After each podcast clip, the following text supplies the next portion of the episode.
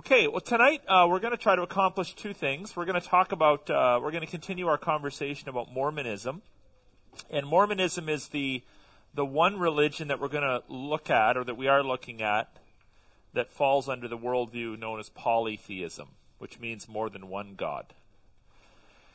And of course, there are other polytheistic faiths in the world, but the reason why we're looking at Mormonism is because we meet Mormons. And this course, again, is about apologetics in the Canadian context. So we could talk about Mormon, or we could talk about polytheistic religions in Africa. But Mormonism is probably the largest polytheistic religion in North America. So that's why we're talking about uh, Mormonism in particular as one of the greatest examples of polytheistic thinking. So, um, just in terms of a bit of an overview. Okay, so in and around 1820, a fellow by the name of Joseph Smith Jr believes that he's visited by an angel, the angel Moroni. And that angel tells him that he needs to go to a particular mountain. This is in western New York State. And turn over a stone, and under that stone he finds some gold plates. And he claims to take those gold plates and eventually took him a few years, I believe, but eventually translates them into what's now called the Book of Mormon. And he wouldn't show anybody the plates. So even when he brought them home, they were wrapped in a cloth. Sometimes he he let people hold them, like pick them up in the cloth, but he'd never let anybody see them because he said that the angel told him not to. Now, the content of the Book of Mormon is essentially what he calls, or what Mormons would later call, restorationist Christianity. So, historically, in the early 1800s, something was taking place among Protestants called the Second Great Awakening. And the Second Great Awakening was sort of a, uh, a desire among Christians from many denominations to sort of return to their primitive Christian roots. So sometimes this is called restorationist Christianity, where they want to basically go back and restore Christianity to its supposed New Testament form. Which, just as an aside, I find hilarious because there's actually very little in the New Testament to tell us what it even looked like back then, right? I mean, there's beliefs, but there's actually very little information in the New Testament about like what a church service looked like, or what the specific duties of a pastor or deacon were. It talks about the qualifications of these people, but it doesn't really tell us much about what they do. Nevertheless, there was this desire to return to sort of primitive Christianity, early, to, to make the church more like the early church.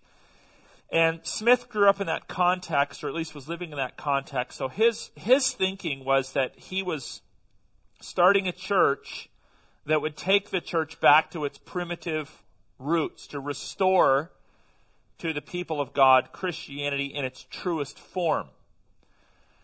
Now, uh, that might be well intentioned, but a lot of the stuff that he taught, if it's held up against any historic branch of Christianity, is quite strange and frankly kind of weird. So, one of the things that Smith taught was that uh, Jesus Christ, after his resurrection, came to North America. And ministered to and amongst the um, indigenous peoples of North America, the, the pre Columbian cultures, so the, the people that were here prior to Christopher Columbus and the Spaniards and so forth arriving. And that there was a battle uh, at the time, that, that, that the original, uh, that there were a group of people living here that um, had worshiped the true and living God, the, the indigenous people, back to the time of Adam, in fact, and that these people had actually started worshiping Christ 200 years before Christ even was born, and that post resurrection Christ came and continued to minister to them. And a lot of other things. The Garden of Eden was in Missouri. Mormonism teaches that even today. The Garden of Eden is actually in Missouri and that um, basically these plates were written in what's called Reformed Egyptian, and they record the words of this angel who was ministering to and, and, in and around and among the indigenous peoples, but had to hide them because he was eventually defeated in battle. So they had stayed hidden for many, many centuries, and Smith finds them, translates them into English, never lets anybody see them, and the Book of Mormon then becomes the foundation, among other books, for the Mormon faith. So they would believe in the Bible, specifically the King James Version of the Bible, although they believe there's been corruptions added to it. The Book of Mormon, which would be a dominant religious book. The Doctrine and Covenants, which would include more teachings from Joseph Smith. And a book known as The Pearl of Great Price, which is a compilation of his teachings that were published during his life. And I, am not 100% sure on this, but there might even be some of Brigham Young's um, teachings in there as well. So Smith is uh, basically run out of town. He moves his group to Ohio. He's killed by a mob. He's imprisoned. The mob basically breaks into jail and kills him because they think he's a lunatic and they're concerned about him bringing insurrection into the government and so forth. And then there's a debate about who's supposed to follow him as his successor. So um, the the biggest group follows Brigham Young, and Brigham Young takes the LDS Church west and establishes cities and towns in what was known as Utah Territory. It wasn't a state yet, in Utah Territory. And out of that come like Salt Lake City, and that's why when you think of Mormonism, you often think of Salt Lake City or Utah. However, there were some in the LDS Church, the Mormon Church, that didn't believe Brigham Young was the rightful successor of Joseph Smith Jr. And so there's been a number of break-off movements, especially during the 1800s, out of the original Mormons. So the Church of Jesus Christ is a group. There's one in Windsor on the corner of um, Howard and uh, uh, Tecumseh, and they believe that there was two other men who were supposed to succeed Smith, and so they follow his teachings. And then over the course of the years, there's a, a series of breakoffs. In the late 1800s, because of pressure from the United States government, the Mormon church is forced to stop its polygamous teachings. And so they then say, okay, yeah, you can't be polygamous. So even today, some people wrongly believe that Mormons still believe in polygamy. Well, that's true and not true. The, the, the broad, in the broadest strokes, the LDS, the Church of Jesus Christ of Latter day Saints, does not teach polygamy and hasn't for over 100 years. But in reaction to that, there was another breakaway group, and those are called the fundamentalist Mormons. And so you see the news about these communes, these communities, these towns where you got guys that are still practicing polygamous marriage. There's even one in Canada or one or two in Canada out west. Those actually are called the fundamentalist Mormons, which are a smaller group that distinguish themselves from the LDS church. And then there's another breakoff movement, which originally was called the Reorganized Church of Jesus Christ of Latter day Saints, which many of you have probably heard of. And they renamed themselves the Community of Christ, probably 10, 20 years ago, to distance themselves from the Mormons. And they actually are Trinitarian. But they do follow the teachings of the Book of Mormon as well. So they're sort of like, you might say, closer to where we're at, but they're also integrating much of um, Mormon uh, teaching into their theology. They're also egalitarian, meaning that they would, uh, the reorganized church, the community of Christ, would feel comfortable having female bishops or elders or pastors, whereas the LDS church doesn't the LDS church only ordains men to the office of priest or or elder in the local church. And uh, historically, one other thing that's interesting about the Mormons is that they would they would have been considered a racist group. So up till 1978, they actually forbade uh, black men from uh, holding the office of priest in the church. And um, some of the early statements, which I'll introduce to you, uh, that were made by men like Brigham Young are are are not particularly ideological when it comes to issues of race, but quite crass and degrading, in fact. So that's sort of a, an overview of Mormon teaching. I th- think I might. We talked a little bit last week about the fact that in Mormonism, the idea is is that we were we were all once gods, and God looked out at the gods of which all of us were a part, and He gave us the option of coming to earth, being exposed to sin, in order to overcome and then go back and be greater gods. And when that offer was made, two thirds of the gods accepted the offer, and one third of the gods rebelled with Lucifer and were cast out of heaven. And those are now demons. But the rest of us, even though you may not know this, agreed to come here and go through various trials and tribulations in order that we might return and be like God. So, as God once was, so we were. And now, as, as, as, God has become, so we have the opportunity to become like God. So, that's kind of an overview, some of what we talked about last week, and a little bit extra there as well. Mormons meet in uh, buildings, they call them temples. And these temples are not open to unbelievers uh, all the time. So there's certain aspects of Mormonism which are secret and sacred, and only Mormons in good standing, after meeting a series of requirements, can attend these services.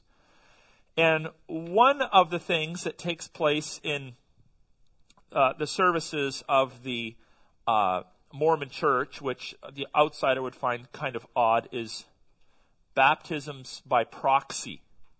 Meaning that within the Mormon church, they believe that baptism is one of the elements that one has to go through in order to return to heaven and become one of the gods again. So let's say you're a, a Baptist and you're not a Mormon and you die but your son or daughter or cousin or uncle is a Mormon, well, they will be baptized on your behalf. So they believe in baptism on behalf of the dead by proxy. And what's required is that you need to bring genealogical records. This is why the LDS Church has the largest genealogical database in the known world. And in fact, the U.S. government, Canadian government, sends their census records and documents to the LDS Church because the LDS Church does a better job than the government at keeping track of genealogical records. But they, they have to present uh, a genealogy, kind of stating who you are and how they're related to you, and then they can be baptized on your behalf after you've died, and that will give you the opportunity post death to become a true Mormon and to inherit eternal life. So they practice uh, baptism uh, for the dead, and this is one of their ordinances.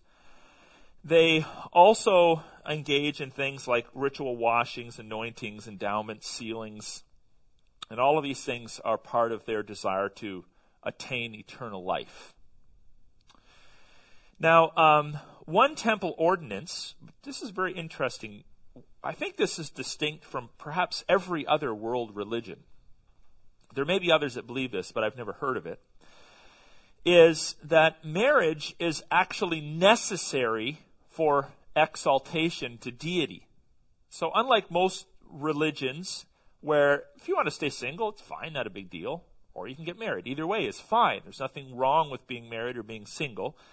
According to Orthodox Mormonism, marriage is necessary because uh, Mormons believe that after death, couples remain married. So once, once married, always married. That may be good news for some and bad news for others. but you remain married and you produce children. So people who die unmarried will never be able to continue as a family unit in heaven and reproduce spirit children, which would be the desire of Mormons in heaven. And consequently, while you can be single and get to heaven, you can never at- obtain godhood or salvation in the broadest sense of the word. So Mormons actually consider uh, marriage to be kind of an ordinance of sort, sorts that you must make sure happens in order that you can pr- produce spirit children and so forth in heaven. So here's here's just a few quotes from Mormon documents. Um, this one's from a book called Mormon Doctrine. Uh, marriages performed in temples are called celestial marriages. Celestial marriage is the gate to exaltation, and exaltation consists in the continuation of the family unit into eternity. And by definition, exaltation consists in the continuation of the family unit in eternity. The most important things that any member of the Church of Jesus Christ of Latter day Saints ever does in this world are, and just this is just the first one, one, to marry the right person in the right place by the right authority.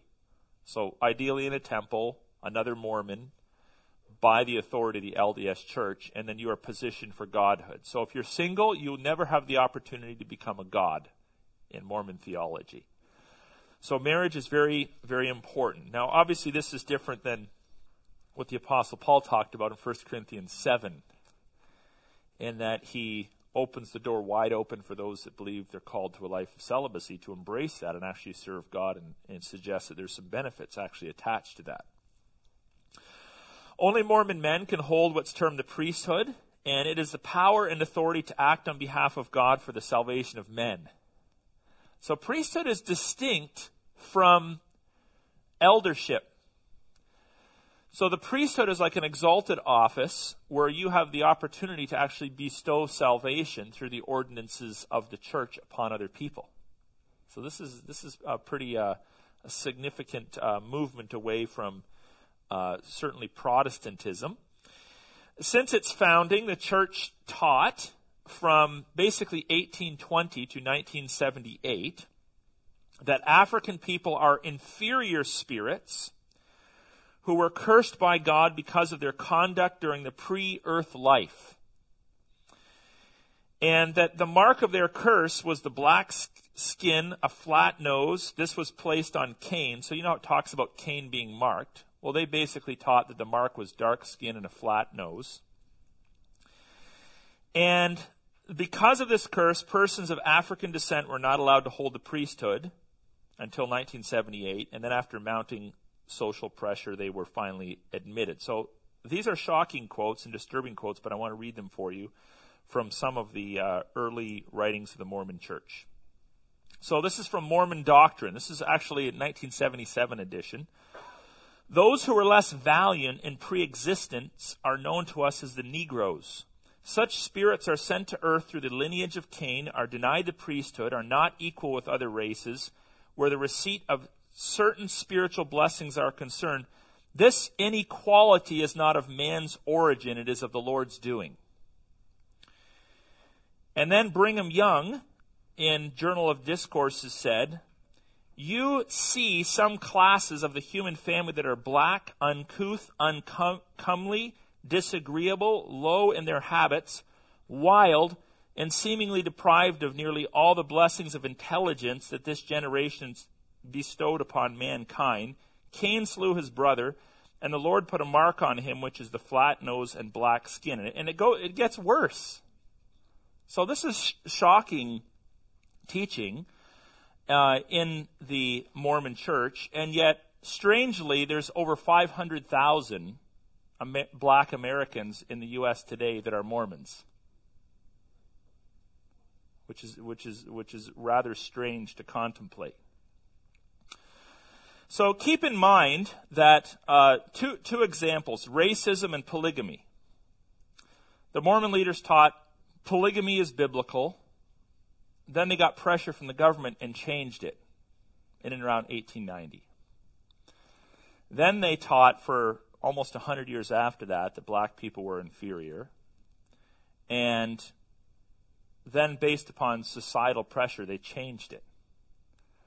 So it wasn't even like they had a doctrinal powwow and said, you know what, we need to modify our approach here. But rather they modified their doctrine based upon social considerations, which is, which is frankly not the place to uh, to take one's doctrine from, but you sort of see how they're trying to adapt. So, James?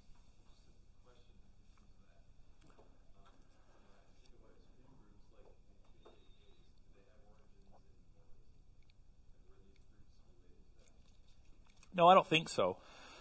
Now, some people might argue, well, you know, there's other Christian groups that treated black people very, very poorly during that period of time as well. I mean, you got southern slave owners that aren't Mormons. They go to Baptist churches and Presbyterian churches and whatnot. But the critical distinction is that these pronouncements are built into the doctrine and the theology of the Mormon church. They were never built into the doctrine and theology of the Presbyterian church, the Brethren church, the Baptist churches, but rather there were people that had membership in those various denominations that taught or thought this kind of stuff.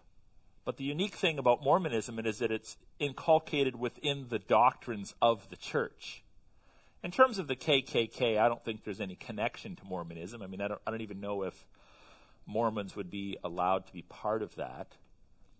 But um, uniquely, uniquely uh, among the Mormon Church, uh, founders of the Mormon Church, they held the indigenous peoples up here and the blacks down here. Most people held the blacks and the indigenous people down here. So they sort of have a, a little uh, bit of a different history in that regard. Robert?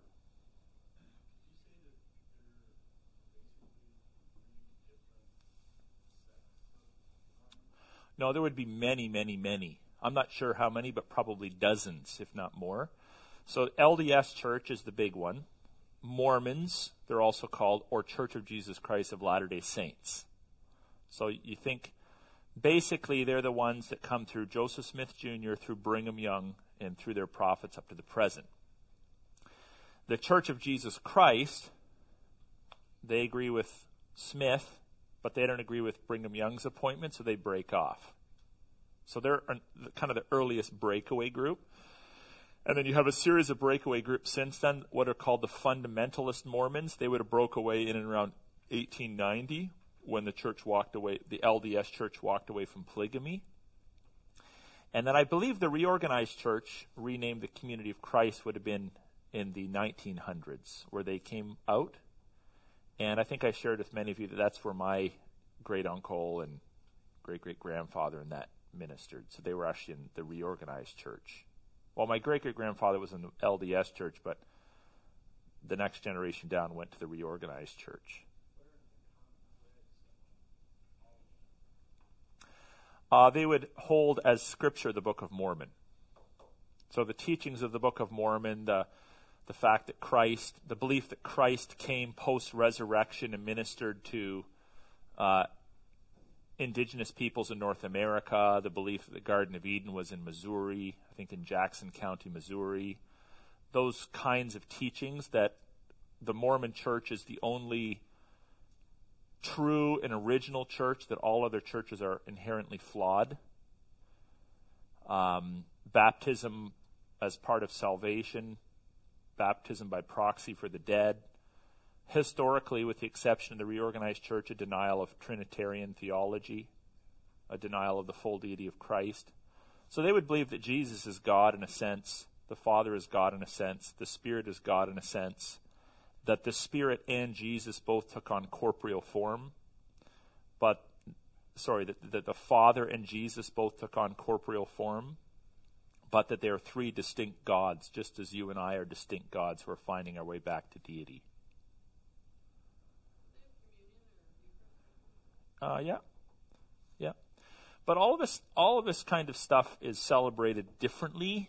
Like there's different theolo- Basically, every fundamental doctrine that biblical Christianity teaches, they would differ on, or have a different slant or interpretation on. Yeah.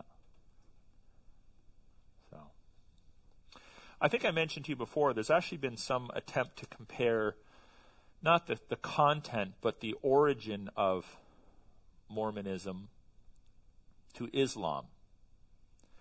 Because, like Islam, here's the connections. Like Islam, Islam claims to be a continuation of the Abrahamic faith back to the time of Adam. Mormonism con- claims to be a continuation of the Abrahamic faith back to Adam. Uh, both Muhammad and Joseph Smith were supposedly men who were restoring true faith, the true faith that had been for a period of time lost. They were restorationists. Both of them uh, were the sole sources of a prophetic encounter with some sort of an angel who, over a period of time, delivered uh, words to them which were supposed to bring the people of God back to their original foundation. And um, not Smith in particular, not because this actually happened after his death, but um, both early Mormons and early Muslims uh, committed acts of war in order to propagate their faith and were also subject to acts of war among those who resisted their faith. So the Mormons, you know, there was this big battle out in the territories in the West where the Mormons massacred a bunch of settlers with the help of some Indians um, as part of their desire to sort of maintain their territory and keep it Mormon. So, okay. So the Garden of Eden, we talked about that a little bit. It was originally in Jackson County, Missouri. In fact, remnants of an altar built by Adam himself are, were still in existence during Joseph Smith's day. That's quite a claim in a uh, climate like North America. I mean, it's one thing to dig up stone altars in Israel a couple thousand years after when it's so stinking dry, but it's quite a claim to have something that's six or seven thousand years old in North America that you can still see, you know. But um, here's what it says in Mormon doctrine: The Garden of Eden was located in what is known to us as the land of Zion, an area for which Jackson County, Missouri, is the center place, our revelations recite, quote, Three years previous to the death of Adam, he called Seth, Enosh, Canaan, Mahalaleel, Jared, Enoch, and Methuselah, and there bestowed upon them his last blessing. At the great gathering, Adam offered sacrifices on the altar built for the purpose. A remnant of that very altar remains in the spot down through the ages. By the way, someone once said that the, the Mormon religion is Americana through and through in that the reason why it might have appealed to so many people at that particular point in history is because it was so Americanized. So the Aboriginal peoples were the rightful descendants of the Israelites, that the Garden of Eden was in North America, that the, that Jesus visited North America post resurrection, that um, people had been worshiping Christ in North America 200 years before he appeared in Palestine. And, you know, the whole thing is very focused on uh, America. And uh, certainly with regard to the black question, too, in some ways it resonated with the prejudices of the day among many of the white settlers. So there, there's a lot. There's a lot in it that sort of reeks of its era and its culture at the time. Now, uh, as I mentioned to you, Mormonism has never denied the principle of polygamy. They would be opposed to uh, polyandry, which would be a woman having multiple husbands, but they were in favor of uh, men having the opportunity to marry multiple women. And as I mentioned, it was practiced until for about 60 to 80 years until 1890 when it was outlawed. Um, the LDS Church, the main group of Mormons, teach that plural marriages stopped because uh, Wilford Woodruff, the president of the church at the time, received a revelation from God and said, "We're done with that." So interestingly, I guess the U.S. president received the same revelation at the same time. So, um, But looking at the teachings of Joseph Smith, I, he says, I have constantly said no man shall have but one wife at a time unless the Lord directs otherwise. As part of the promised restitution of all things, the Lord revealed the principle of plural marriage to the prophet. That would be Joseph Smith.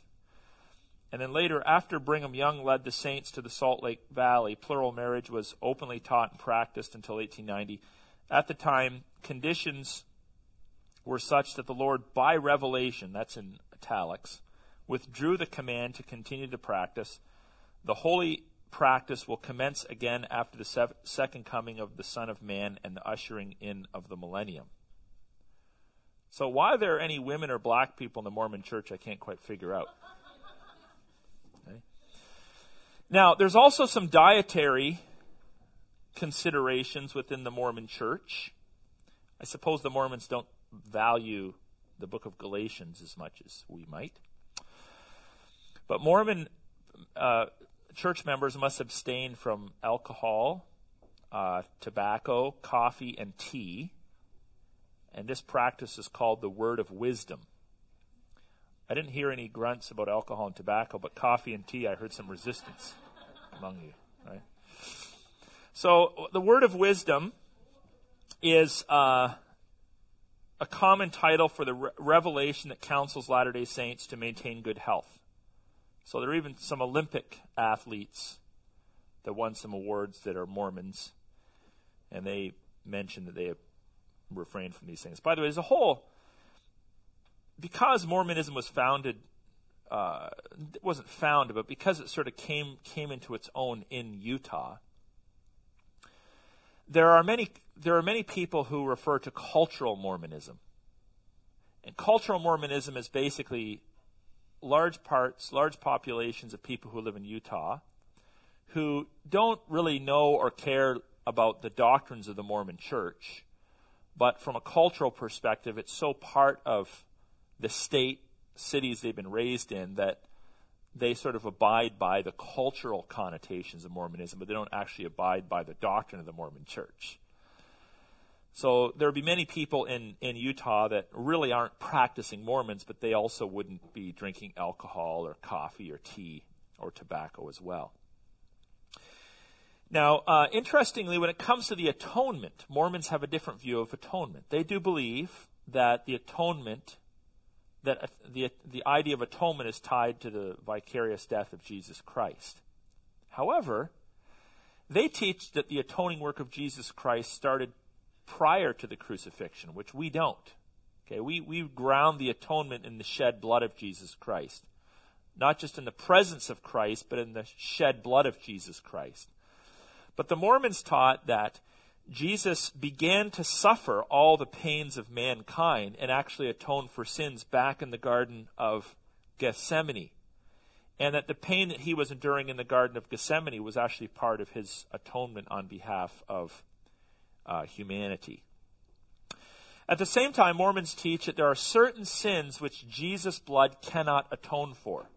A, a notable one is murder that Jesus' blood is actually insufficient to atone for murder or other heinous sins.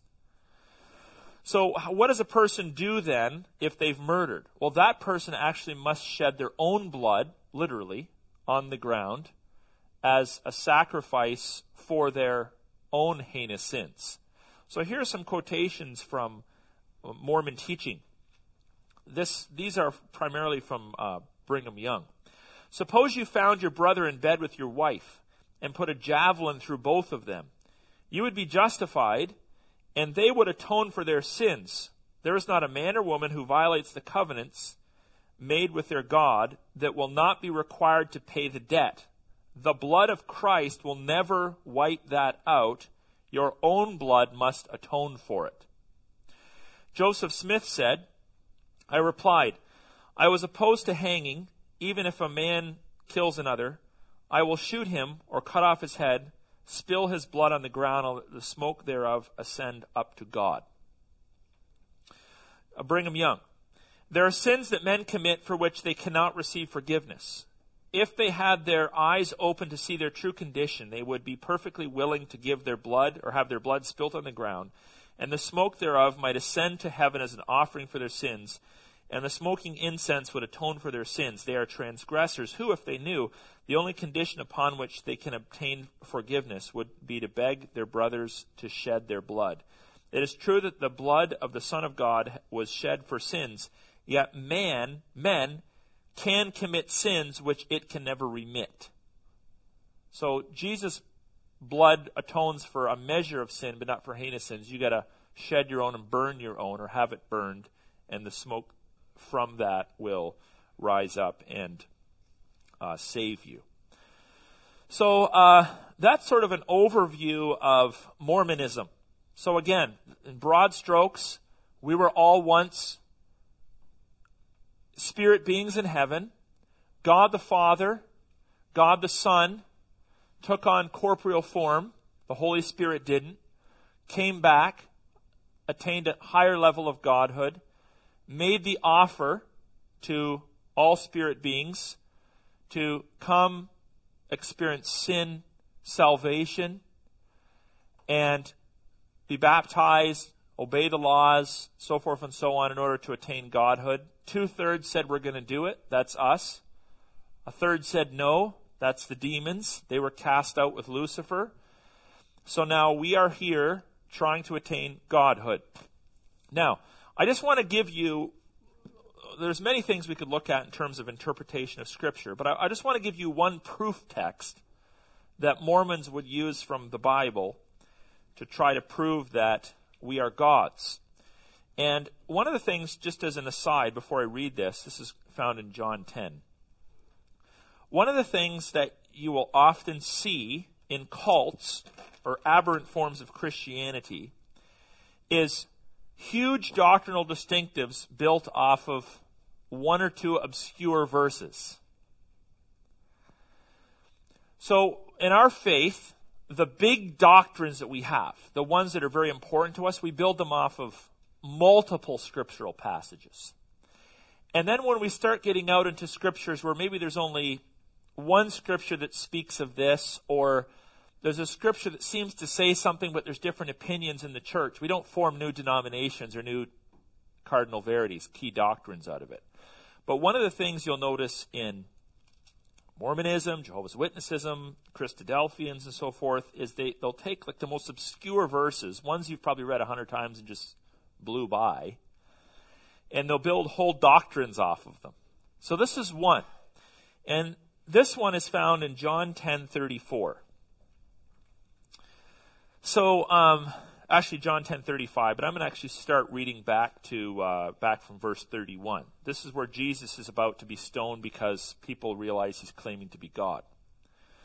The Jews picked up stones again to stone them, and Jesus answered them, "I have shown you many good works from your Father. For which of them are you going to stone me?" The Jews answered him, uh, "It is not for a good work that we are going to stone you, but for blasphemy, because you, being a man, make yourself God." Jesus answered them, uh, Is it not written in your law, I said, You are gods? If you called them gods to whom the word of God came, the scripture cannot be broken. And the conversation continues. So Jesus is basically quoting from an Old Testament passage. We'll look at that in a moment. It's Psalm uh, 82. And he says, Well, doesn't God call us gods?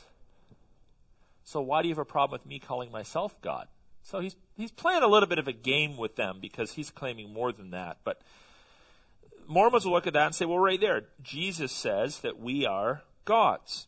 So what we need to do then is find the passage that Jesus is quoting from and see if that's what that passage means. Again, we need we need to make sure Scripture interprets Scripture. So let's go to Psalm 82 6. It's a very short psalm. Now, this context of this psalm is essentially about justice. And in this psalm, we are reminded that certain men have been appointed as judges and rulers. And what's the purpose of judges and rulers? Not to rule heavy handedly over people, but the original idea of societal structures, judges and rulers, is to maintain order, to represent God's commands, to make sure that renegades don't rule the day, that widows and orphans aren't overlooked and so forth and so on. So that's what this is about. So it says, uh, God has taken his place in the divine council. In the midst of the gods, he holds judgment. How long will you judge unjustly and show partiality to the wicked?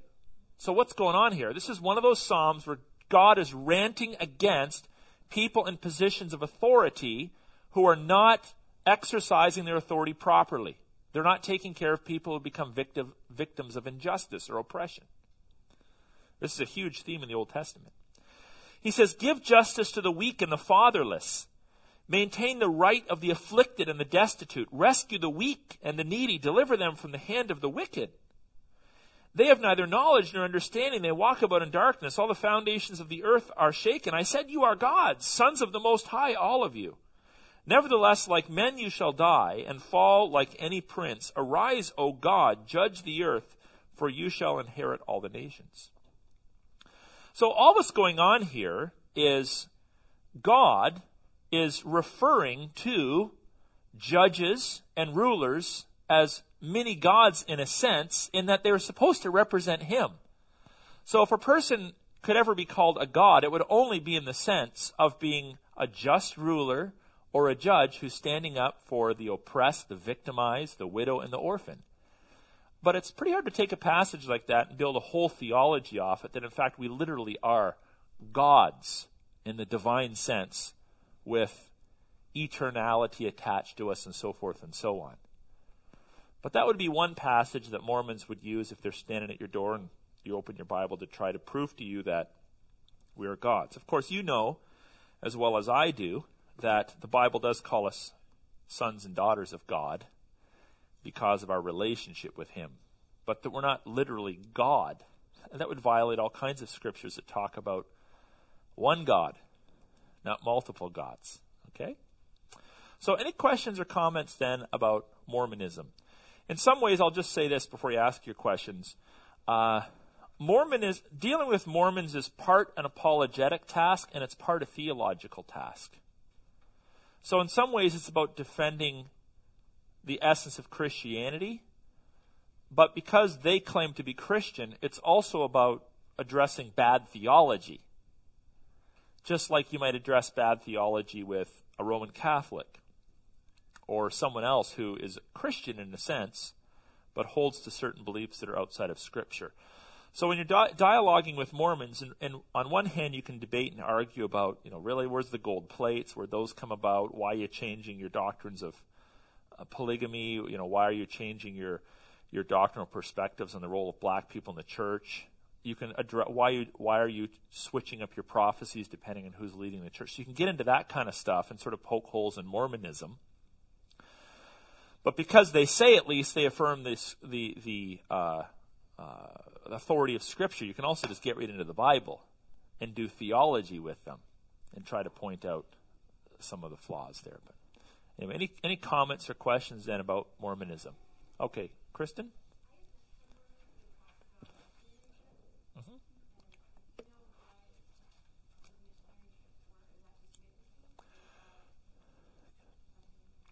Yeah, so young people are encouraged in the Mormon church to take missionary trips, I think for a year or two. And that's sort of one of the signs of devotion and commitment to your faith. So you'll see like the the black and white tags. The the they're usually young people, right, with the back backpacks and they're kind of well dressed and they got like elder such and such on. So they've attained the office of elder, and now they're out doing missionary work. And then the idea is that they return and they would get a career, or you know maybe some of them would work in the church, and most of them would just return to a regular vocation, and that would be considered like an, an, an honorable thing for them to have given their time to. So like Mitt Romney, right? He was a presidential candidate in the U.S. He he's a Mormon, and he uh, says that he took one of those tri- trips when he was younger, as a sign of his devotion to his faith. Yeah, Dela.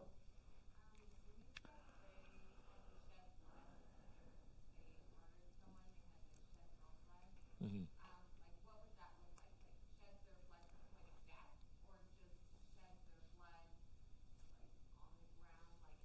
Yeah. So I think in early Mormonism, there might have been some of the former, but now it would revolve more around the partial shedding of some of your blood and then burning it as a sacrifice, just like in the Old Testament. So the smoke goes up, and that the shedding of your blood atones for your sin. If it's a heinous sin, like adultery or murder. Oh yeah, I don't I don't know I, I don't know really anything about the methodology. Yeah. Joy?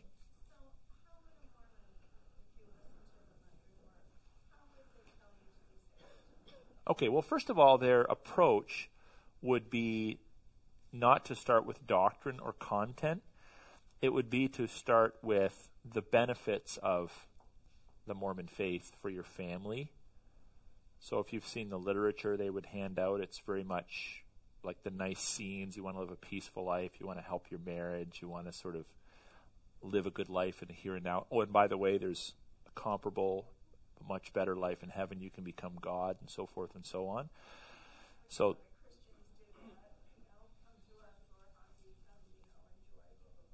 yeah, yeah. Yeah, yeah, true. Like we have our own hooks, right, to sort of bring people in. So they would heavily emphasize that. And then the way to uh, become a Mormon would be to affirm the teachings of the Mormon church. There's a doctrinal component that Joseph Smith is a prophet that the Bible, the Book of Mormon, the Doctrine of Doctrine and Covenants, the Pearl of Great Price are the words of God, that they are revelatory in nature. They're not just good stuff, but they are actually divine revelation. So you would need to commit yourself to following those things. You would need to be baptized. Baptism is considered necessary for salvation. And you'd need to participate in the ordinances of the church as well. So it, there's also kind of this idea of, well, how high do you really want to go? And like we talked about, in order to actually become God again, you have to get married. You can't be single. You can get into heaven and be single, but you cannot become a God without being married. So, and, and that marriage needs to take place, the right place, the right time, the right person with the right authority. So, so it's works oriented.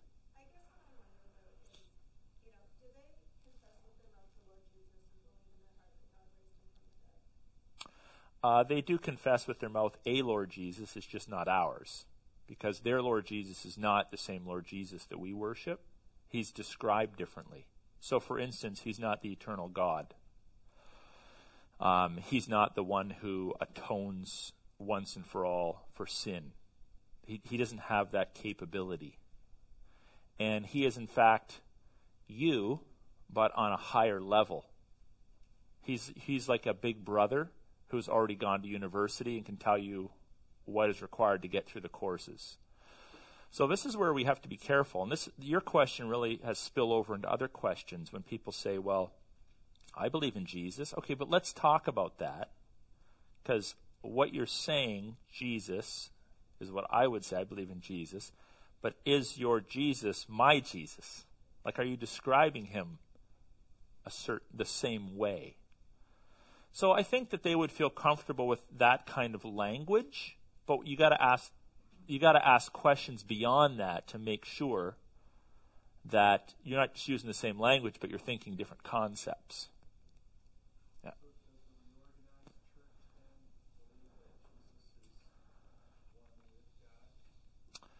Uh, the reorganized church, best as I know, does affirm Trinitarian theology that Father, Son, and Holy Spirit are uh, one in essence, three distinct persons. Interestingly, though, they affirm the full authority of the Book of Mormon. And the Book of Mormon would contradict the Scripture in that regard. So I'm not sure how they wade through that. So you could, uh, I mean, Joy Joy mentioned this to me. I hope she doesn't mind me saying, but she, she went to a funeral or wedding yeah, at the reorganized church. I've been to a wedding at the reorganized church. My dad had his second wedding at the reorganized church. I was, I suppose, 17 when that happened. And uh, I don't know if you would notice a difference. Like you'd listen, you think, okay, this, this sounds Christian in the reorganized church, the community of Christ. So you sort of have to wade in a little deeper to find the differences, but on the surface it would it would seem very similar.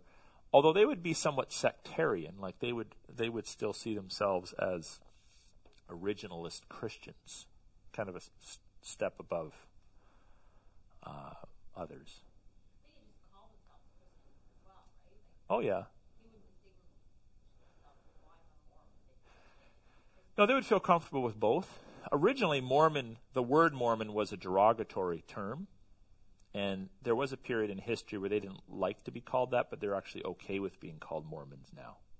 So they would call themselves, they would consider themselves Christian for sure.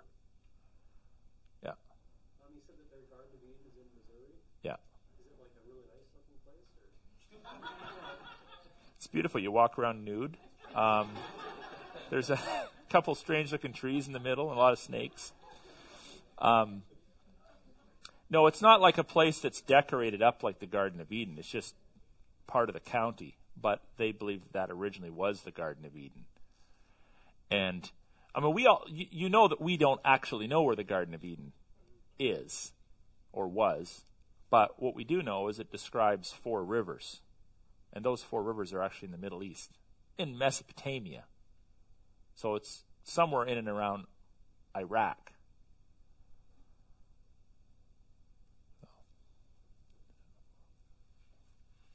Okay.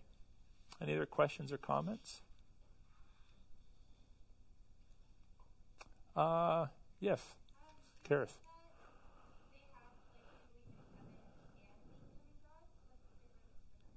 So you start in heaven, you come to earth, you experience sin, temptation, trials. You have the opportunity to respond to God's revelation to you.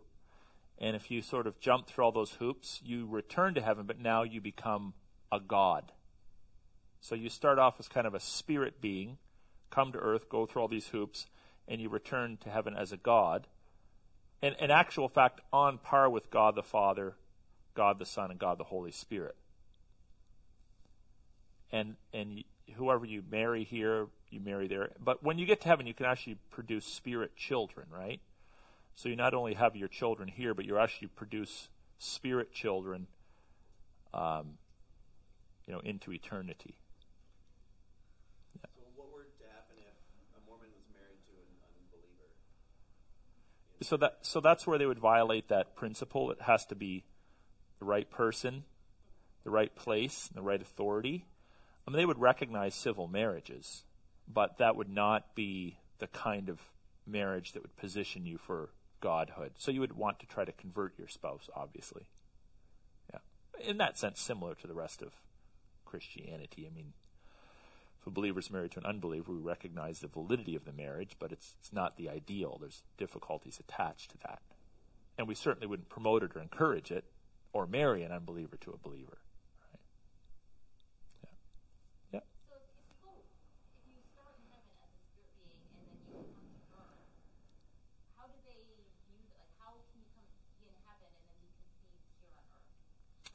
So you are God, a, a, form of God on earth. Or more accurately, you are, your, this spirit is wrapped in flesh on earth and is becoming a God. So it's not like you're a God, you're not a God, you're a God. You're a spirit. You come to earth, you're wrapped in human form, you live your life, and you return bodily to heaven and you become a God. So we believe that Jesus still retains his uh, incarnate body, right, in Christian theology. But Mormons believe that the Father also has an incarnate body. So both Father and Jesus are are uh, incarnated in heaven as we speak. The Holy Spirit is not. The Holy Ghost is not. I'm not sure why the Holy Ghost isn't, hasn't taken opportunity to be incarnated, but it's just two out of the three that are.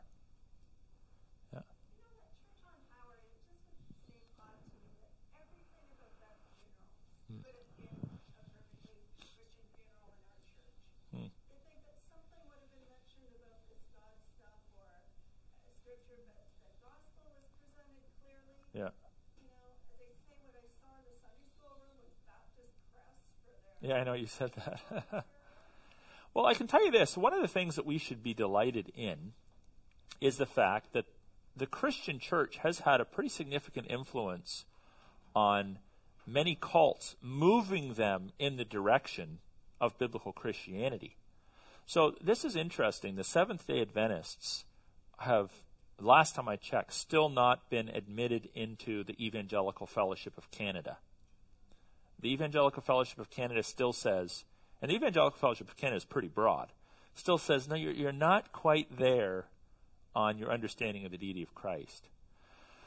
But 50 years ago, the Seventh day Adventists would have had no interest in being part of the Evangelical Fellowship of Canada. So a lot, there, there are, it's very difficult, but aberrant groups can be redeemed and, in a sense, become biblical Christians. Sometimes they move farther to the extreme. But there's instances in human history where aberrant groups start off with usually one charismatic founder with a, a, biblical core, but a lot of other oddities attached. And over time, as they debate, interact with mainstream Christianity, move in that direction. And I, I think that the Community of Christ is a classic example of a group that has moved in that direction. I don't know enough about it present tense to say in, any definitive way, um, you know, how they view all this stuff. I mean, you, you have your um, observations from one experience. I have my one observation, my dad's second wedding. There was nothing in it that seemed odd to me. Um, but I can say this the Bible is not special revelation and special revelation alone in the community of Christ. They still affirm the validity of the Book of Mormon. Maybe it just sits on the shelf and gathers dust. I don't know. Maybe they have crossed the chasm and affirm justification by grace through faith alone. Yeah. Do they believe in the second coming then? Yes. Yeah. Yeah. Could be, yeah. Yeah. Mm-hmm. Yeah. Yeah. I mean, there are, there are Christian groups that used to teach works oriented. So, well, the the group you grew up in, Susie. I mean, Susie's the church Susie grew up in is called the Evangelical Mennonite Mission Church.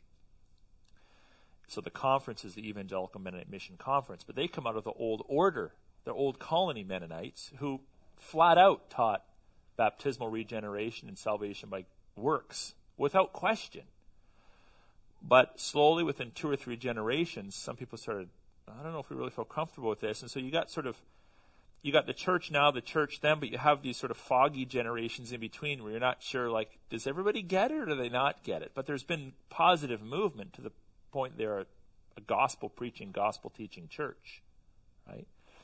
So the Mennonites as a whole are, are a great example of a group that founded in the Reformation, preached the gospel, drifted into, partly because of isolationism, drifted into works oriented teachings, and some groups have drifted back into biblical Christianity, which we should be delighted in.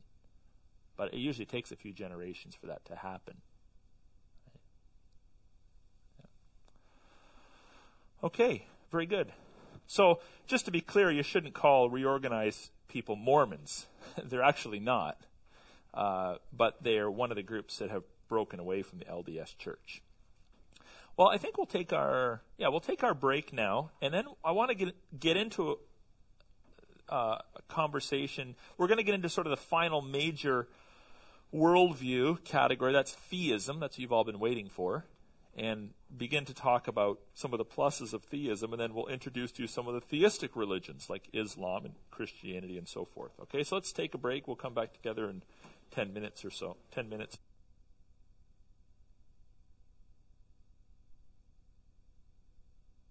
Okay, uh, we're going to talk about theism. Theism is um, the worldview that teaches that there is one God. Now, theism isn't actually a religion, it's a worldview.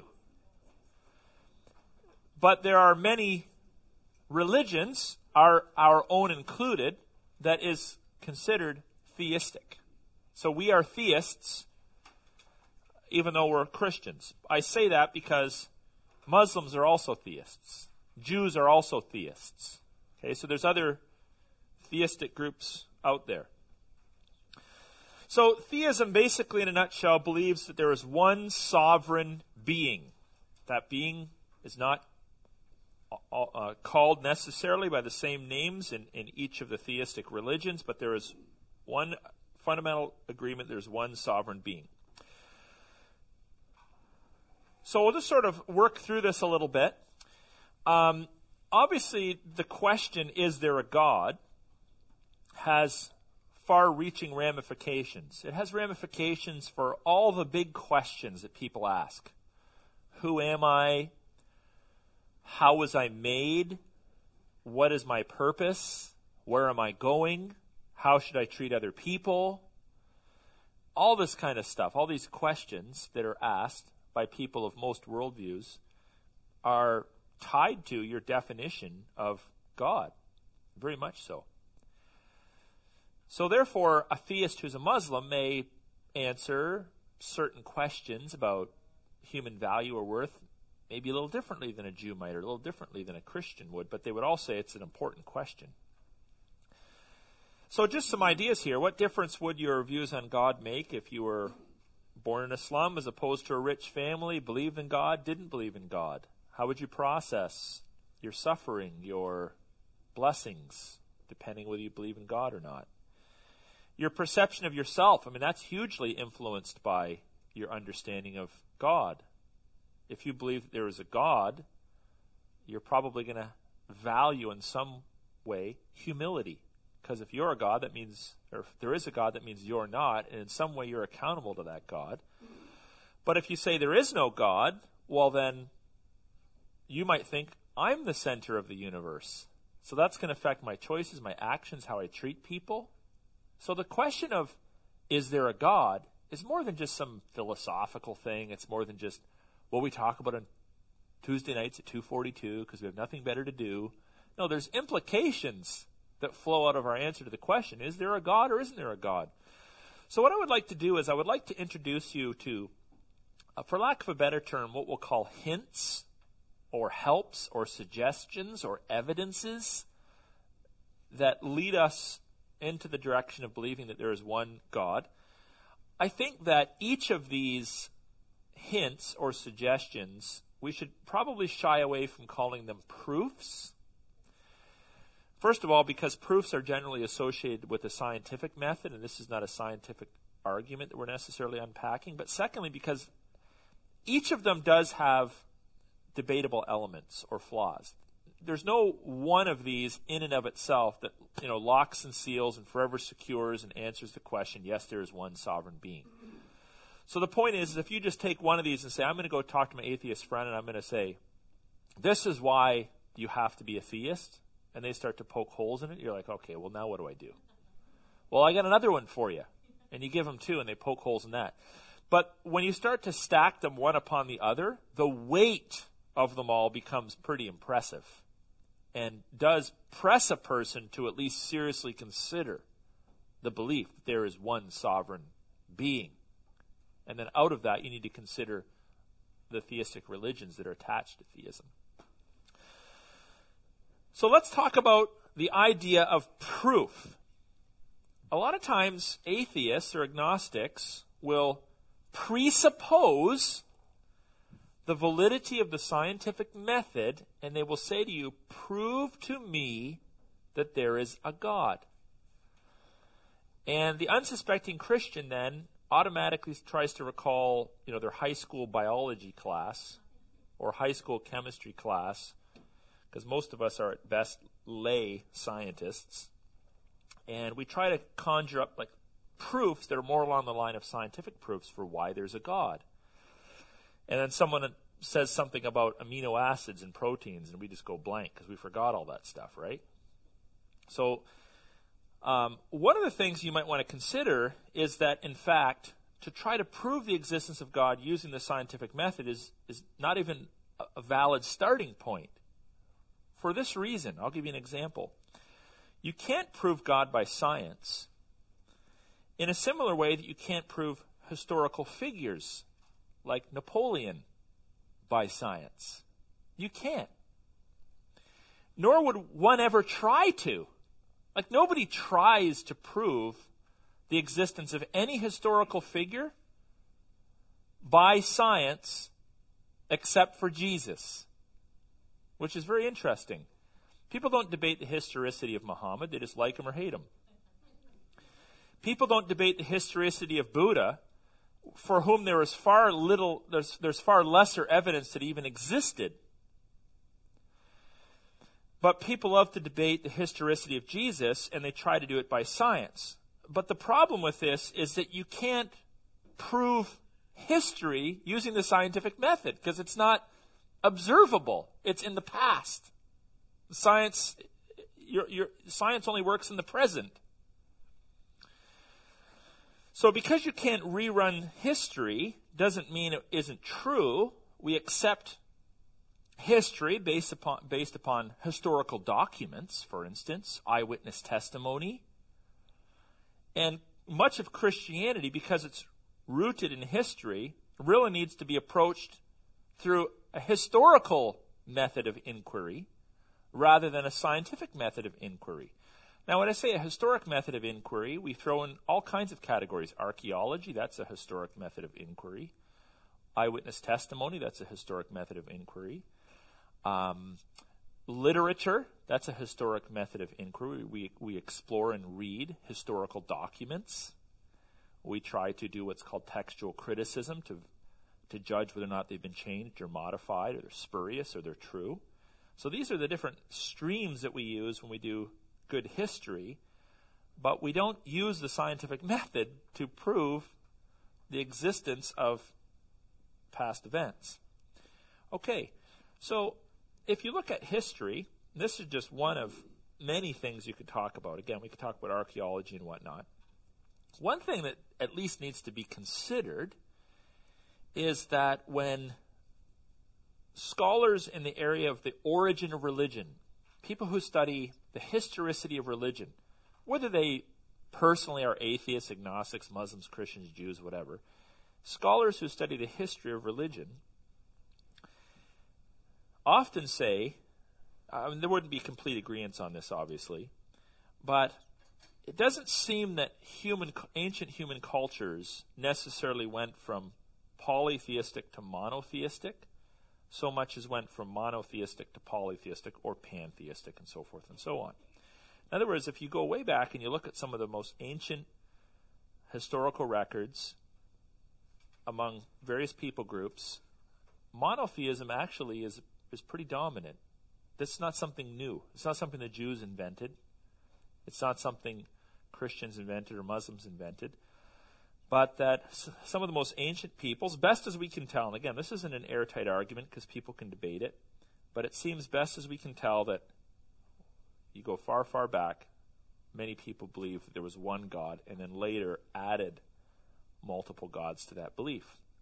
Now, all that says is that if we're right, there is one God, then it makes sense that if we look at the most ancient documents, that you would see a movement from belief in one God to multiple gods, or just a retaining of the belief that there is one God.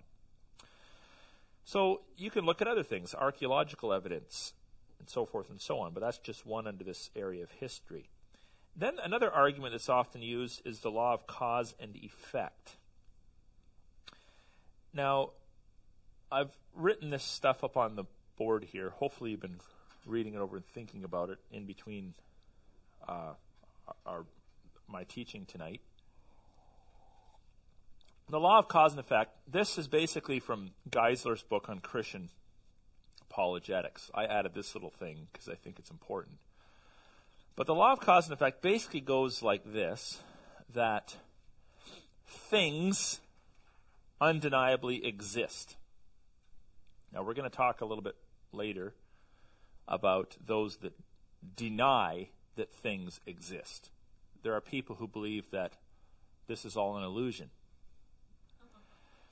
But there's actually a philosophical reason why that, that doesn't hold a lot of weight. Okay, so we'll talk about that later.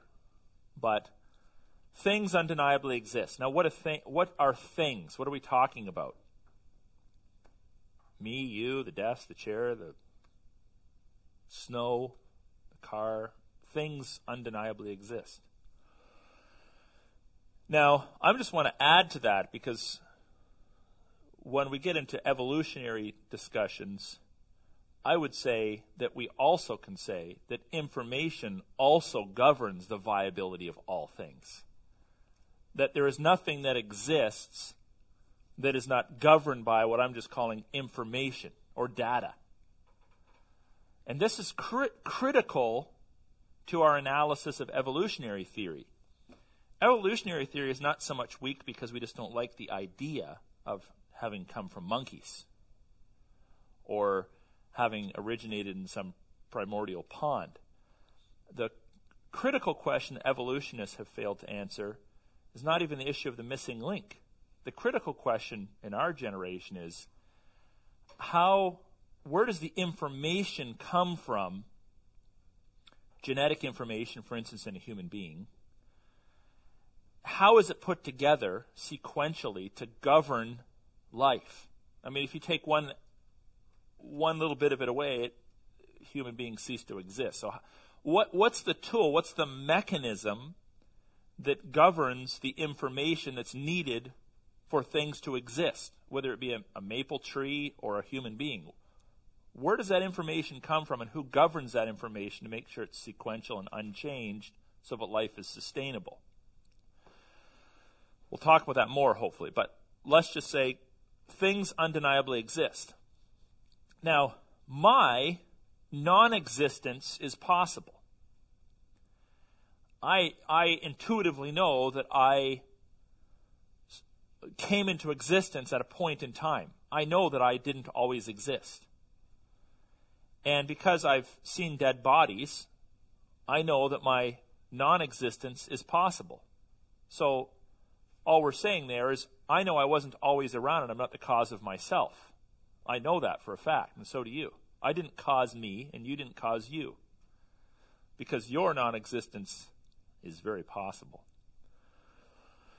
Now, whatever has the possibility not to exist, which is everything that we see in creation, must therefore have been caused to exist by another it, thing, he, she, they. Right? And there cannot possibly be an infinite regress of causes because if you just say, well, the universe is eternal, there's just a, a, a string of effects. There's no initiatory cause. Well, that kind of violates this law, which takes a chunk out of this law and this law, that doesn't really answer the question. Well, how did that which uh, how, how do a, uh, an infinite regress of things that must have been caused, that have the possibility not to exist, always exist without an uncaused cause? How is that possible? I don't even know if I could say that again. but I know it was true. So therefore, there must be an uncaused cause. Now, right away, naturalists jump in and say, well, then that violates this law.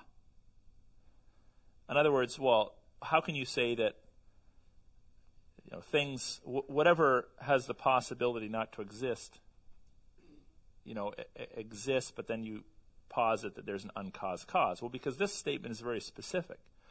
It doesn't say whatever exists must be caused. It says whatever has the possibility not to exist is caused.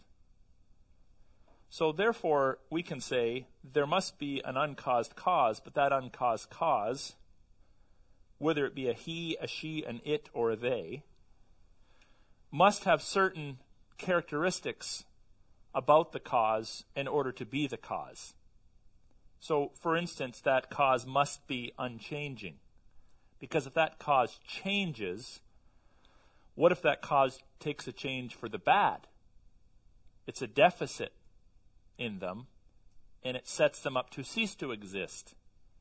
So the uncaused cause, whatever that being or thing or object or power is, must be unchanging.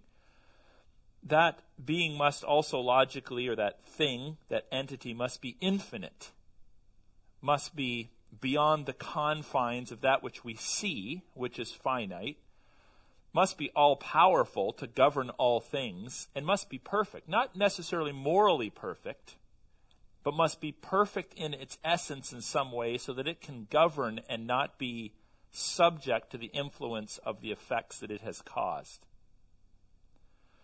Now, just for the sake of conversation, we could call this being God. We don't have to, but we could call this being God.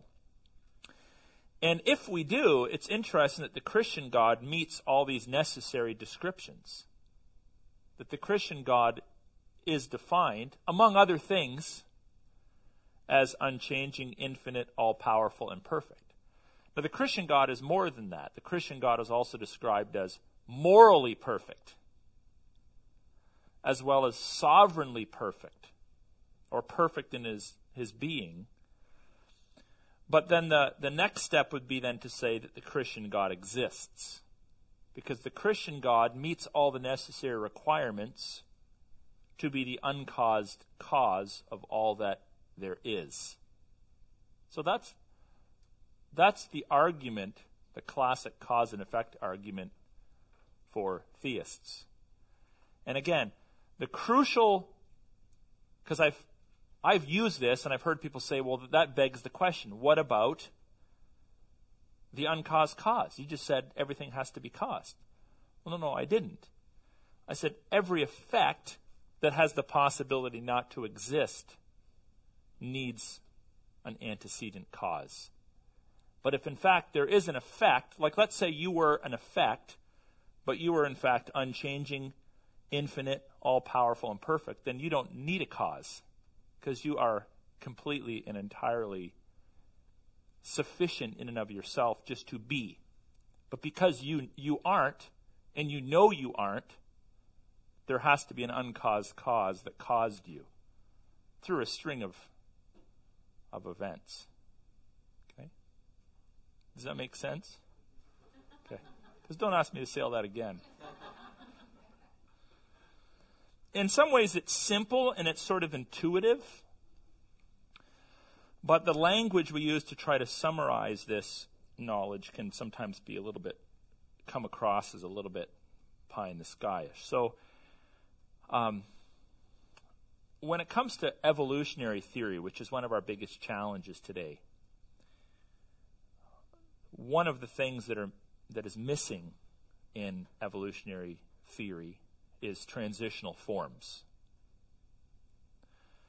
So, no matter the species, what species you're looking at, whether it's animal, insect, fowl, mammals, you can create a pretty picture and have a string of beings, mammals, let's say, lined up from a dot to a human being and everything in between. But there are l- leaps, like drastic leaps, between each of these images. So you can create a diagram where you have an ape and then a human and you're like, well, visually they kind of look somewhat similar. I could kind of see like they have the same number of digits and limbs and face. But you don't just go from ape to human. There's there needs to be a series of gradations in between there. So this is the challenge to evolutionary theory is the missing link. But I actually think that the issue of the missing link is a lesser issue in evolutionary theory than this issue. This is another missing link. How do you explain original cause? And of course, there's been a lot of scientific conjecture about Big Bang theory and so forth, which, interestingly, is not a scientific argument because it deals with history. And science deals with that, that which is testable, repeatable. So you can have a conversation, a good historical conversation about the Big Bang, but it in fact is outside the confines of science. It doesn't, theories of the Big Bang don't even fall within the confines of what scientific inquiry is. You can't say I'm doing science 13.6 billion years ago. No, you're doing conjecture. You're drawing implications from data, but you're actually doing more history than science. Nevertheless, Joy?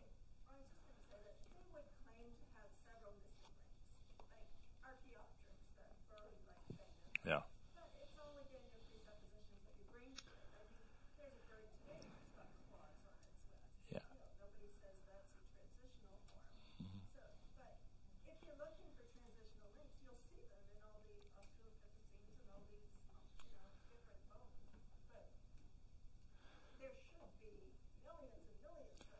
And they should be they should be within geographical proximity.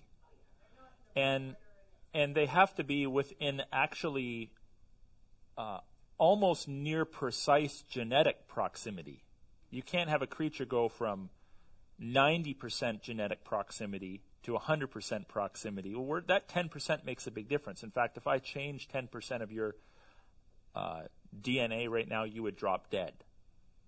You would just cease to exist. In fact, if even a small fraction of your DNA was, was changed in the process of conception, you just wouldn't even be born. So, uh, the the idea of the missing link has to be established beyond the visual. Well, that kind of looks like that, and that kind of looks like that, so I can see the leap. No, it actually has to be, in according to modern scientific methods, it actually has to be genetically proven as well, which scientists are not, for the most part, weighing in on. Yeah. I think also similarities between different things prove that there's a designer. Because if you've got a good design that works, why would you try and change it, right? Yeah, well, that's another that's another interesting um, conversation. Is you can look at evidence, but there is an interpretive step. You look at the evidence, and you draw conclusions, and you make an interpretation. So, uh, you know, scientists can look at shift in red light and say, well, the universe is moving apart. Well, let's say it is that's true. Okay, but it's then an interpretive leap to say it's been moving apart at the same speed for 13.6. I think that's been upgraded to like 14.2 billion years or something like that. Moving apart at the same speed. So if you backtrack the speed of the expansion of the universe, you can actually calculate it back to roughly 14 billion years ago and therefore postulate a Big Bang. Well, there's a whole lot of other potential explanations for the expansion of the universe. In previous scientific theories, which were taught in universities, the, the theory was the oscillating universe theory, that the universe has infinitely expanded and then been sucked back into a ball of energy and then expanded and sucked back into a ball of energy and then expanded. So that's the oscillating universe theory that infinitely the universe has expanded out over several billions of years and come back, and that's just always the way it's been. Modern scientists say no, there's virtually nobody that teaches that anymore. They say there's one Big Bang roughly 14 billion years ago and it's expanding out. But the, the point being is that you, I could look at the data, you could look at the data. Let's say you get two guys in the same room with all the same smarts, all the same IQ, all the same data, and they can walk out with two different conclusions because you're dealing with a measure of conjecture in the interpretive process. But uh, sometimes we humans, perhaps driven by pride, maybe arrogance, maybe because we're paid to do it, um, come across as if we're more sure of our theories than we necessarily are. And there's a lot of gaps that take place between observations in science, because presumably we're all observing the same thing, observations and the conclusions that are drawn as a result of those observations. And theists will draw a certain observation, and a naturalist will draw another observation, and so forth and so on.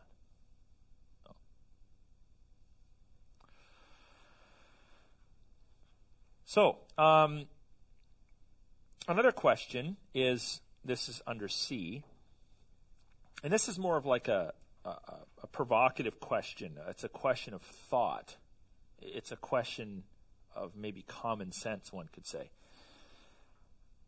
Does it only make sense to suggest that infinite time and chance equals organized life? One of the crucial aspects to non theistic worldviews, in particular naturalistic worldviews, is time. So you have to have a lot of time. So much time, in fact, there's no historical records to record that time. There's no data about that time. You have to have so much time for evolutionary theory and mechanisms to come about. So if I said to you, you know, I was walking down my street and I saw an orange cat, and before my eyes, it like it morphed into a dog. Like, yeah, right. What have you been smoking, right? But if I say, well, actually, if you took a cat and let it wander around this neighborhood and breed and interbreed on and on and on for 10 billion years, I could kind of see over 10 billion years that thing becoming a dog or something like that. And then it's almost like, well, because you can't even contemplate a million years, much less a 100,000 years, okay, well, maybe that makes it more believable than if it just happened as I was watching it. But there's something about this that intuitively doesn't seem to make sense to us when we take the theory and we apply it to lesser uh, objects with less complexity. So let's take this iPhone. Let's say we dismantle this iPhone. And I don't know how many components. Let's just say there's 150 miniature components or mechanisms in this iPhone. We just pile them on this desk. And I mean, maybe if we put a fan on it so they're moving around. So there's actually some movement, some interplay between the objects. And then you say, how many years, or millions of years, or hundreds of thousands of years, do you think it would take for all the right circumstances to align so that all the parts sort of connected together and voila, we get an iPhone again?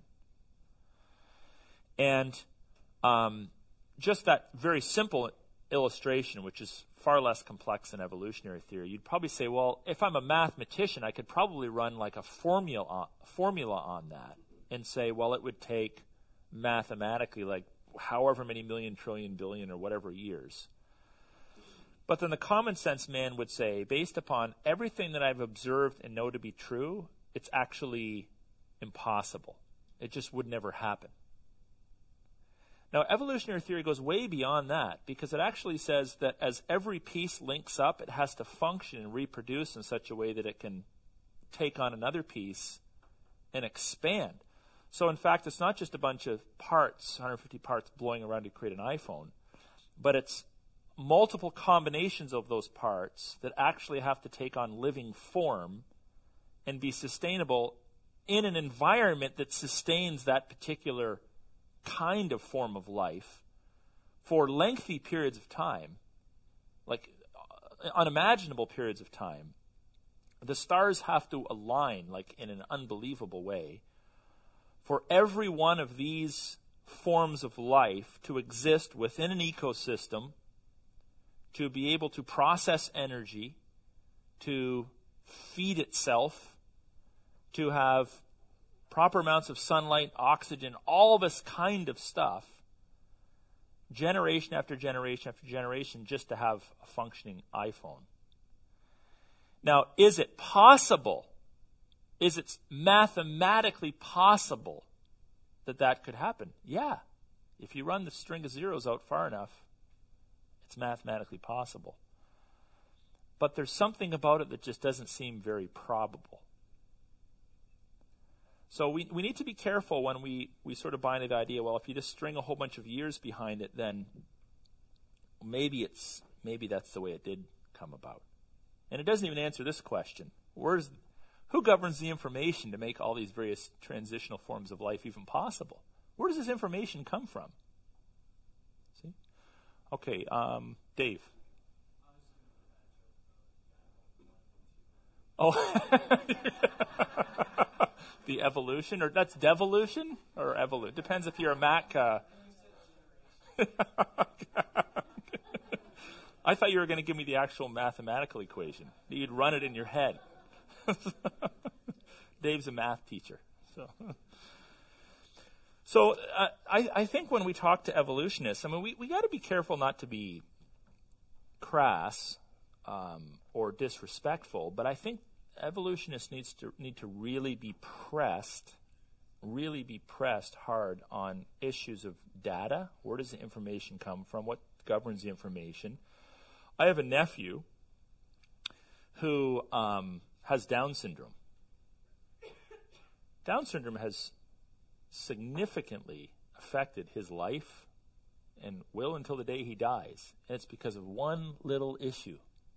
One little issue in his body.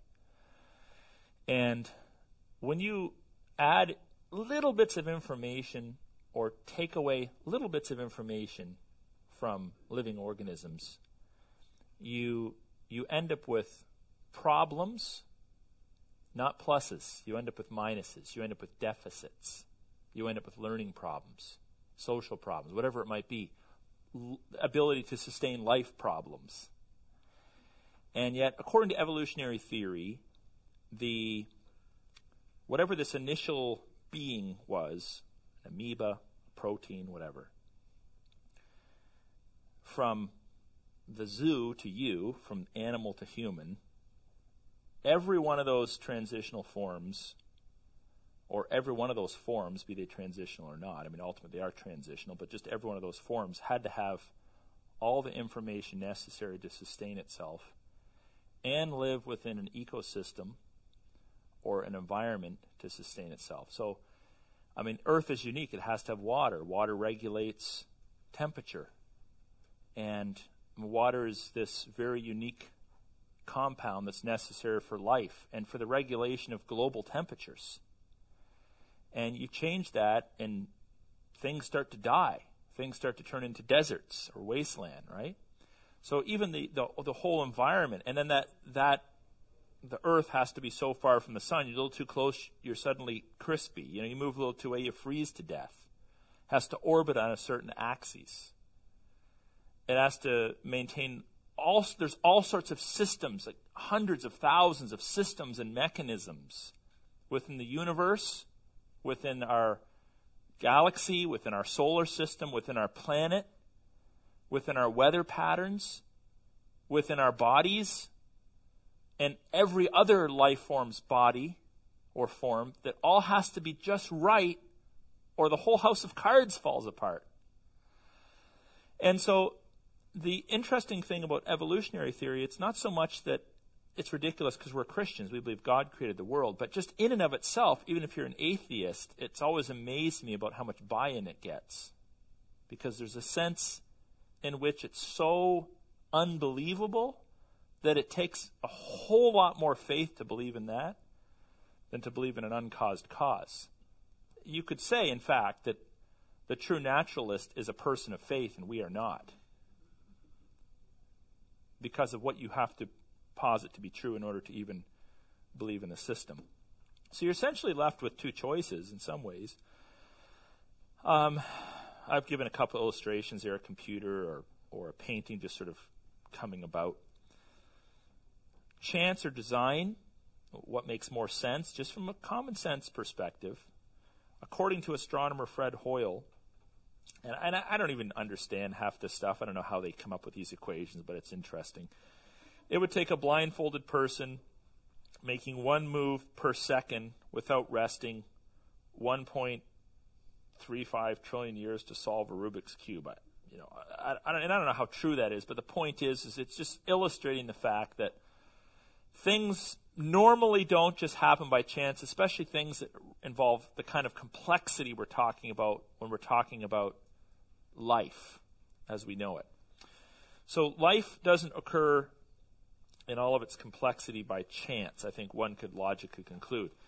Another one here the accidental formation of an amino acid into a cell, and each human apparently has a couple hundred thousand of them. Uh, I would think that should be actually quite a bit higher. Maybe that's supposed to read like 200 million or something. All, of these would take about 293.5 times the number of years suggested for the Earth to form in order to be possible. So you know how, and again, I, I'm not no scientist, but there's an, an, all kinds of proteins, and the proteins have to line up in a certain way to move into the next category, whatever it is, a cell or an acid or whatever. There's just there's this great deal of complexity to even a cell. And if you want to read about this a little bit more, I'd recommend a book called um, Darwin's Black Box by Michael J. Behe, B E H E. And he's a, uh, I don't know what his exact title is. He'd be like a molecular biologist or something like that, a chemical biologist. And he, he's not a Christian. I believe he's a theist, but he, he describes in great detail the mechanisms in cellu- on, a, on a cellular level and all the different components that are necessary for a cell to function just by itself. And it's, it blows your mind about the mechanics. You might pop open, you know, your, your 2014 Corvette and look under the hood and say, man, that is quite an engine. But a cell is actually more complex and more intricately designed than a lot of mechanical objects that we use on a day to day basis. And that's just one small element of life as we know it. As biochemists, Fred Hoyle said, as biochemists discover more and more about the awesome complexity of life, it's apparent that its chance of originating by accident are so minute that they can be completely ruled out. Life cannot have arisen by chance. And by the way, he, he was a well known uh, evolutionist, but he's, he's seeing the, the, the, the difficulties in it. Another argument is order and design. All design implies a designer. So, who then designed the complexities of the earth? This is kind of an issue of managing information. Who, back to my statement, who sort of manages the information? In, in a family, okay, there's information and systems that need to be managed. When you go to work, who cooks the food? Who buys the groceries? Who pays the electrical bill? Who shovels the snow? And more snow and more snow.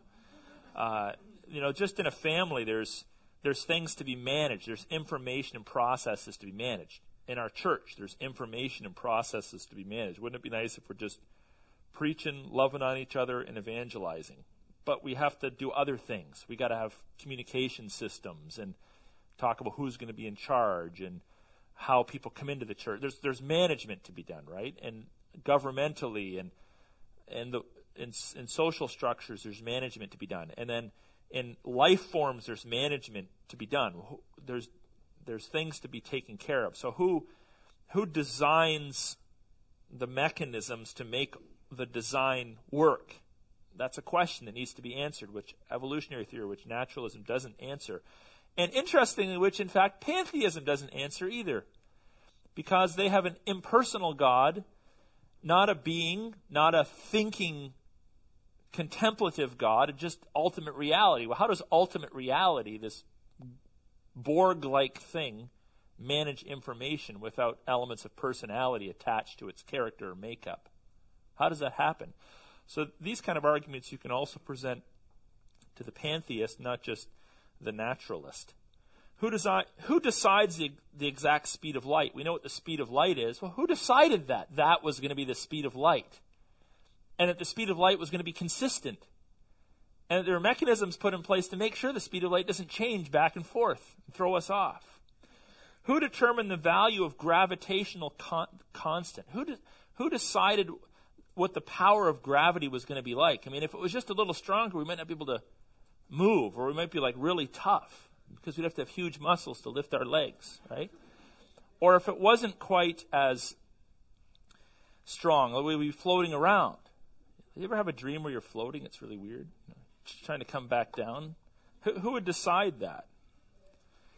Consider water. From the myriad examples we could cite of international design, consider the remarkable properties of just plain old water.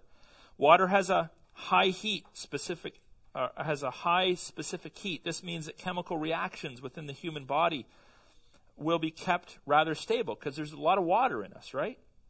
If water had a low specific heat, we'd boil over with the least activity.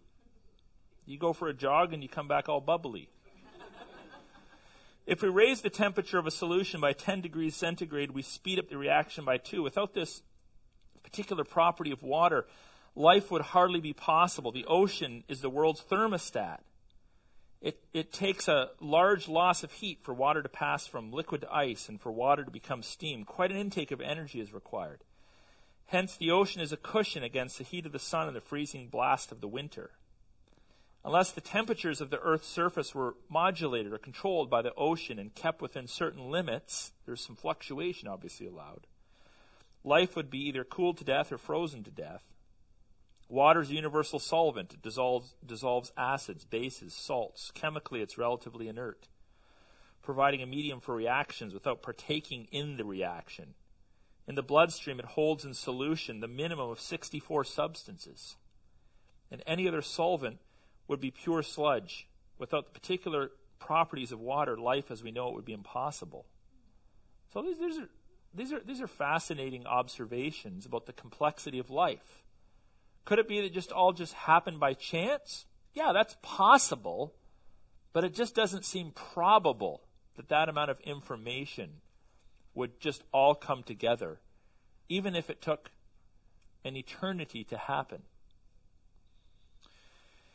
Darwin actually stated in his chapter difficulties with the theory in his Origin of the Species. To, po- to suppose that the eye, with so many parts all working together, could have been formed by natural selection seems, I freely confess, absurd in the highest degree. And this is like 150 years ago. And he knew a whole lot more about the complexity of vision than we do. And the other thing is, you think about, just use the eye for instance. It's an organism that allows us to see. How many stages does it have to go through in order to evolve into a functioning eye? And before the first eye was created, what mechanism is causing a particular creature, let's say a, a human or a pre human, to desire sight when that sense has never been experienced, or to begin to create an organ through a series of processes that finally has the ability to see. Like how, how does that how does that happen? I mean, we, are aware of how many senses. How many senses do human beings have? Five senses, right? Now, apart from the movie, what if there's a sixth sense? Well, I, I can't even conceive of what that would be, or a seventh, or an eighth, or a ninth sense. I can't conceive of what that sense would be unless I had experienced that sense. So, what then would cause my body, having not experienced this sixth sense, or seventh sense, or eighth sense, to start to adapt and create organs to participate in a sense that I don't even conceptually understand. How does that happen? And where does the information come from? Where does the design work come from? The engineering come from to bring about the organization of that organ, let's say the eye. And then to give us two. So they sort of cross over in such a way that vision and optics and range and all that stuff becomes possible. Like, how does that just happen? It's just it's a it's a legitimate question to ask of the evolutionists, and it goes back to this idea of information. You have to have information and you have to have management in order to organize this kind of complexity. Another guy says organisms appear to have been carefully and artfully designed. So they certainly they do appear to have an incredible amount of engineering design them, d- define, behind them, do they not? They at least appear that way. They appear to have an incredible amount of engineering behind them. What about if the universe is eternal? Now, this argument has been ridiculed. Again, some of these have, uh, you know, different amounts of um, weight added to them, but apparently hydrogen is being used up by burning stars. So those that say, and this is not necessarily what an evolutionist would say, because some evolutionists most evolutionists now will date the universe to like the 14 billion year mark, but there have been some historically that have said it's eternal. Well, if you think about this, if something is eternal, and within this eternal line of time, which is eternal, there's something in it that's necessary in order for life to be possible. But in this eternal timeline, whatever that thing or object is, is being used up. So it's here's here's time, and whatever this thing is, in this case hydrogen, is being used up. Well, if the universe is eternal, then anything that's being used up would actually have been used up infinitely in eternity past. It wouldn't actually be here today if it was eternally, if the universe was eternal. It's absolutely necessary, but it's being burnt up. So this is an, an, an argument that's often called the law of declining hydrogen. And then there's just the moral argument. Um, we tend to try to behave in certain ways. We call this right or wrong or morals. So you might say, yeah, but we live in a relativistic world. People say there is no right or wrong. Yeah, but they're even debating the concept of right and wrong, and it still implies some understanding of right and wrong, some conceptual understanding of right and wrong, or that rights and wrongs should be debated. So it's still, even relativism is in fact a moral question. So, who determines issues like fairness or equality or justice aside from morality? Why else would we oppose Hitler or any other tyrant? Maybe Hitler was just trying to push forward a certain dimension of his humanity, which, in fact, if we gave him a few million years, would have proven to be advantageous to the human species. Maybe there was something in Hitler's idea of white Aryan suprem- supremacy that if we just gave the guy a little bit of a break, would have proved to be true. Well, the reason why we opposed Hitler is because there was a moral, a series of moral problems with his perspectives. And the world over, except for a few morons in the Middle East, agree, regardless of their religion, that what he was doing needed to be stopped. Where do these ideas come from? Like, why do people, why do courts still minimally lock up axe murderers? Why does that happen? Like, why don't we lock up grizzly bears that eat other grizzly bears? Why don't we eat up bass that eat minnows?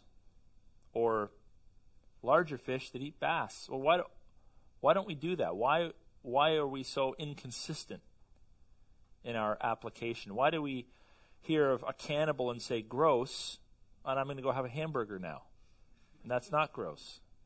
Where does this sense of morality come from? Where, does, where do these moral issues come from? Now, uh, interestingly, one of the main and we got to wind up here. One of the main responses to that by evolutionists is it sort of came about to maintain order within society. In other words, humanity, for instance, has agreed intuitively that certain things are right and wrong in order to maintain societal structures.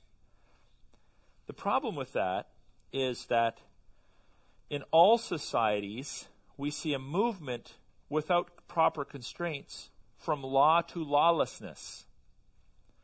So we don't see in any human construct a desire to add rules, to add commands, to add things and maybe call them morals that takes other people into consideration. The problem in the human world is that we're always trying to fight with people to convince them that they should look out for their fellow man. The problem is not we're all sort of thinking of each other and trying to how could we what other morals what other laws could we create so that you know my life becomes secondary to the corporate whole? What are some things i could come up with? Let's decide that this is now right because this benefits everybody. This is not we see we don't see it in children. Children are, are selfish. They are out for themselves. They steal each other's toys. They push each other around. They have to be civilized and then we have adults, and they're out for themselves. It's a dog eat dog world, right? So we we have morals that do constrain negative aspects of human behavior, but human beings as a whole buck them. They don't come together and agree on them. Like they, some some other power, some other source, some other standard has to keep us in check. And when we remove the standard, we remove the source. We don't see the rise of fairness, equality, justice, righteousness. We see the decline of it. We saw this in Rome. We saw it in Greece. We see it in the West. You, you take the, the moral absolute out, be it the Bible, the Quran, uh, the Torah, the hadiths, whatever religion is out there with their moral code, you take it out and you just say, why don't you guys just sort of agree on what's right and wrong? And everything starts to go downhill.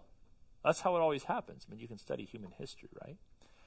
So the flaw in thinking, well, morals are just sort of agreed upon by everyone is it's just not, that's not the way people work. People tend to buck morals and buck law and they want to sort of do things their own way, and they don't by nature take other people into consideration unless you have an external truth telling them, no, this is right and this is wrong and this is how you have to act. So shape up. Okay? So I know we've sort of got through this stuff rather quickly, but um, let's end there, and we'll look forward to uh, seeing you next week, and hopefully we can talk about this a little bit more.